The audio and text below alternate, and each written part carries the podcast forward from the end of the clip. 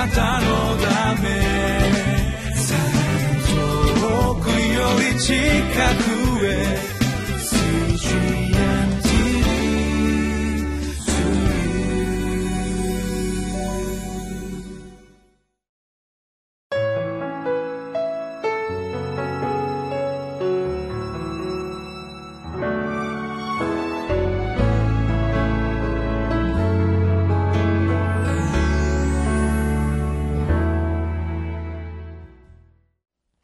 皆さんご機嫌いかがですか？4月25日月曜日のリビングライフです。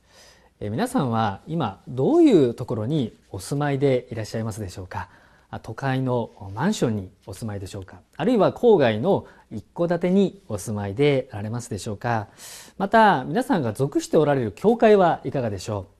この都会のビルディングの一室を借りて礼拝をしている教会もありますしまた広い広大な土地で立派な礼拝堂を持っておる教会もあるでしょうしまたあるいは家を開放してこの家の教会として礼拝を捧げている、まあ、そのような教会もおそらくあろうかと思います。しかし大切なことは私たちがどこに住もうがどういったところにいようが神様が私たちに与えてくださったその場所を感謝しそして性別をしていく。神様に感謝の祈りを捧げていくことが何より大切なことではないでしょうか。今日はエゼキエル書の45章1節から25節の御言葉。タイトルは「主を心にお迎えすれば清く正直になります」であります。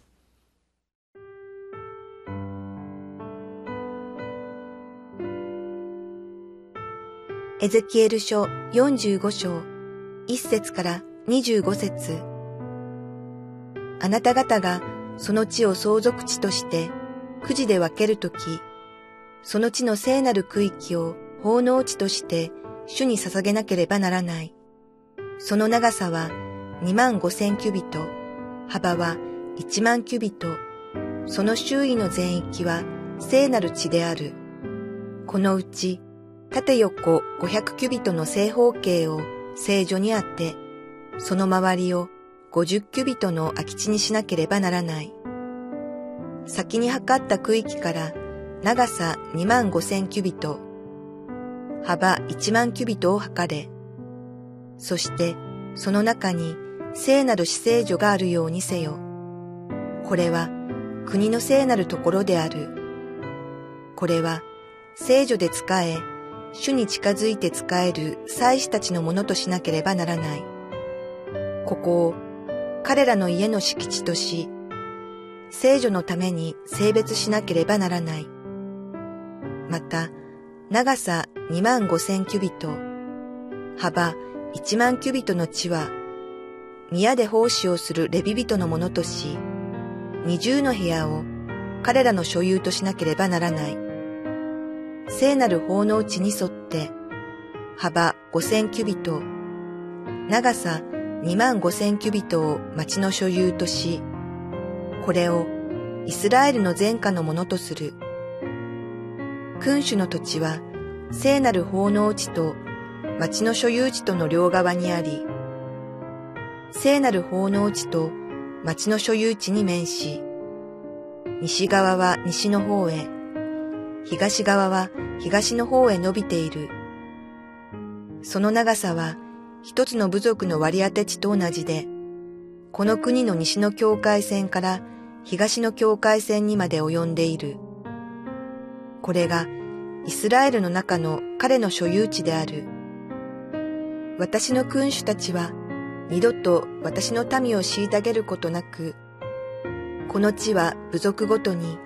イスラエルの家に与えられる。神である主はこうおせられる。イスラエルの君主たちよ、もうたくさんだ。暴虐と暴行を取り除き、抗議と正義とを行え、私の民を重税で追い立てることをやめよ。神である主の蜜げ。正しい計り、正しいエパ、正しいバテを使え。エパとバテとを同一量にせよ。バテはホメルの十分の一、エパもホメルの十分の一とせよ。その量はホメルを単位とせよ。一シェケルは二十ゲラである。二十シェケルと二十五シェケルと十五シェケルとで一ミナとせよ。あなた方が捧げる奉納物は次の通りである。小麦一ホメルから六分の一エパ。大麦一ホメルから六分の一エパを捧げ、油の単位により、油のバテで一コルから十分の一バテを捧げよ。一コルは一ホメルと同じく十バテである。また、イスラエルの潤った血の羊の群れから200頭ごとに1頭の羊を、捧げ物、全焼の生贄、和解の生贄のために捧げ、彼らのための贖いとせよ。神である主の蜜げ、国のすべての民にこの奉納物をイスラエルの君主に納めさせよ。君主は祭りの日、新月の祭り、安息日、すなわちイスラエルの家のあらゆる礼祭に、全焼の生贄、穀物の捧げ物、注ぎの葡萄酒を備える義務がある。彼はイスラエルの家の贖いのため、罪のための生贄、穀物の捧げ物、全焼の生贄、和解の生贄を捧げなければならない。神である主はこう仰せられる。第一の月の第一日に、あなたは傷のない若いお牛を取り、聖女を清めなければならない。祭司は罪のための生贄から血を取り、それを宮の戸口の柱や祭壇の台座の四隅や内庭の門の脇柱に塗らなければならない。その月の七日にも、あなたは誤って罪を犯した者や、わきまえのない者のためにこのようにし、宮のために贖いをしなければならない。第一の月の十四日に、あなた方は杉越の祭りを守り、その祭りの七日間、種を入れないパンを食べなければならない。その日に君主は自分のためと国のすべての民のために、罪のための生贄としてお牛を捧げなければならない。その祭りの七日間、彼は全焼の生贄として傷のない七頭のお牛と七頭のお羊を七日間毎日主に捧げなければならない。また、一頭の親木を罪のための生贄として毎日捧げなければならない。穀物の捧げ物は、お牛一頭に一エパ、お羊一頭に一エパを捧げなければならない。油は一エパごとに一品とする。第七の月の十五日の祭りにも、七日間これと同じように捧げなければならない。すなわち、罪のための生贄、全焼の生贄、穀物の捧げ物、それに油を同じように捧げなければならない。それでは早速見てまいりましょう。45章の1節から8節は、聖なる民が与えられた相続地に関しての内容であります。この後出てまいります47章の13節から48章の35節に、各部族の土地の分配に関しての記事が記されておりますけれども、今日の記事は、箇所は、その相続地の中でも中心的な部分をですね、取り上げて扱っている箇所であります。ここで述められている土地をですね、考えますに、まあ、いろいろな数字が出てきて、あの、少し混乱するところでもあるんですけれども、まず、この一辺が2万5000キュビトの正方形の土地を考えていただければ分かりやすいのではないかと思います。その正方形の土地一辺が2万5000キュビトの土地の北から1万キュビトの部分がレビ人に相続をされました。さらにその南側の1万キュビトの部分が祭司たちに割り当てられた土地であります。2節にありますね。そのうち縦横500キュビトの正方形を聖女に当て、その周りを50キュビトの空き地にしなければならない。その土地の、祭祀に割り当てられた土地の中央部分に、その土地の中心に聖女のための場所があるのだということであります。そして祭司たちのこの相続地のさらに南側、残りの5000キュビトの方、この部分にこのイスラエル前科のための町の所有地となっているわけであります。そしてその一辺2万5千キュビットの土地のこのいわゆる東側と西側の部分が君主たちの土地であるわけです。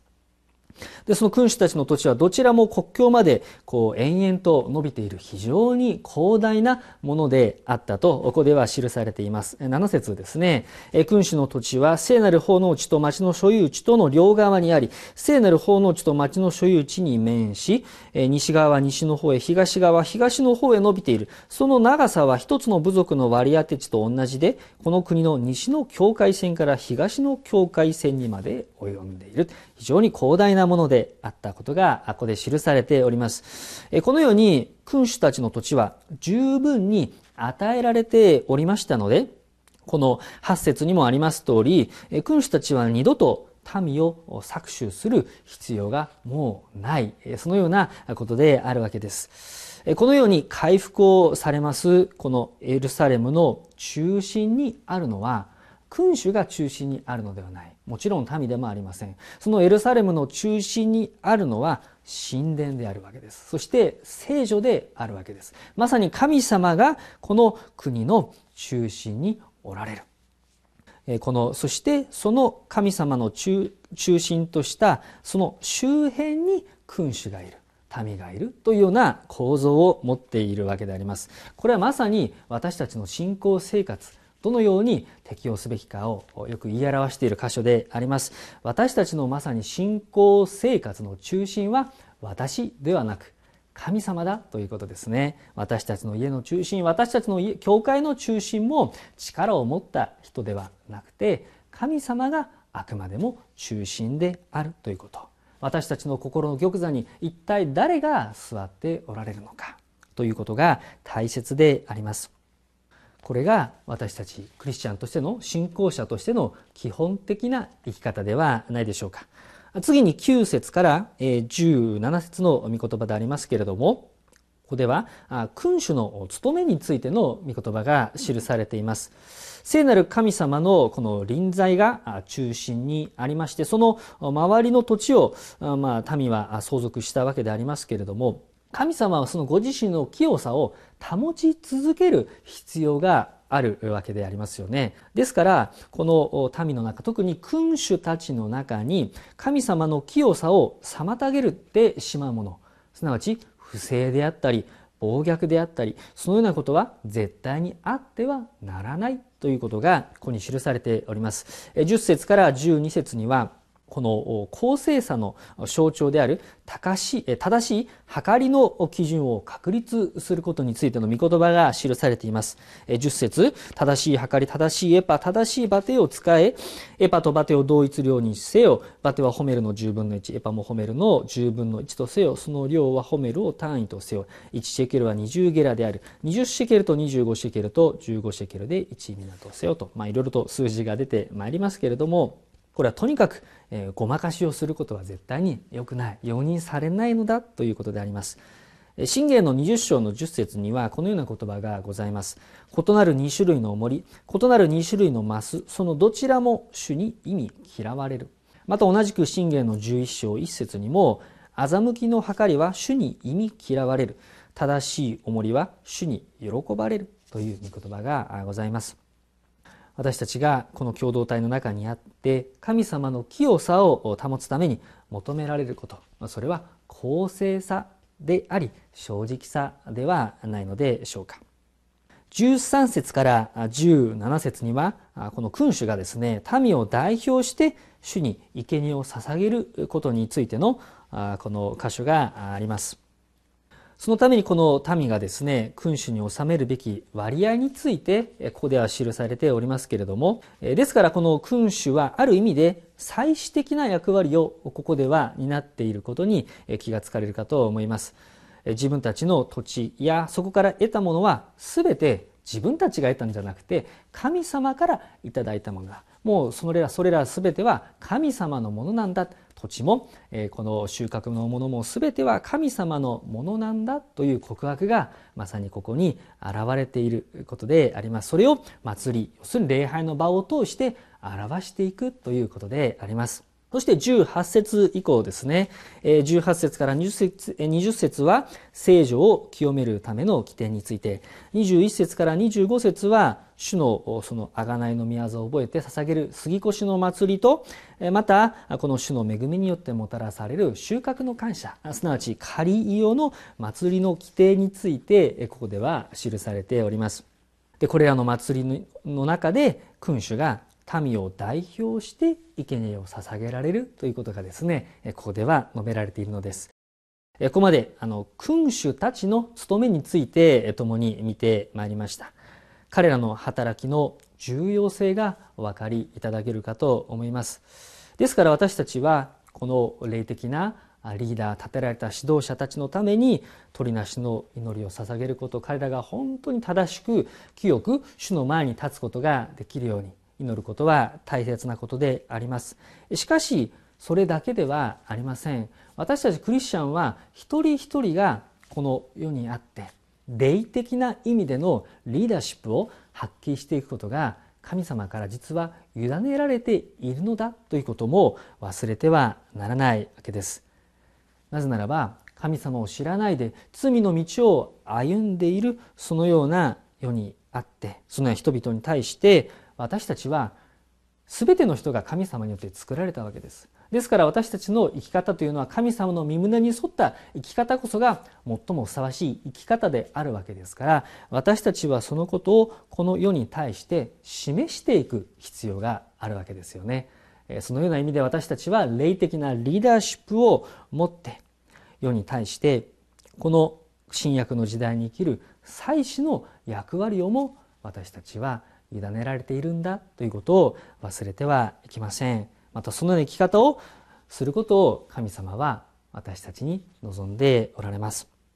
ここで、えー、質問をさせていただきたいと思います。あなたの生活の中心にあるものは一体何でしょうか？またあなたが捧げるその礼拝と日常生活に大きな隔たりはないでしょうか？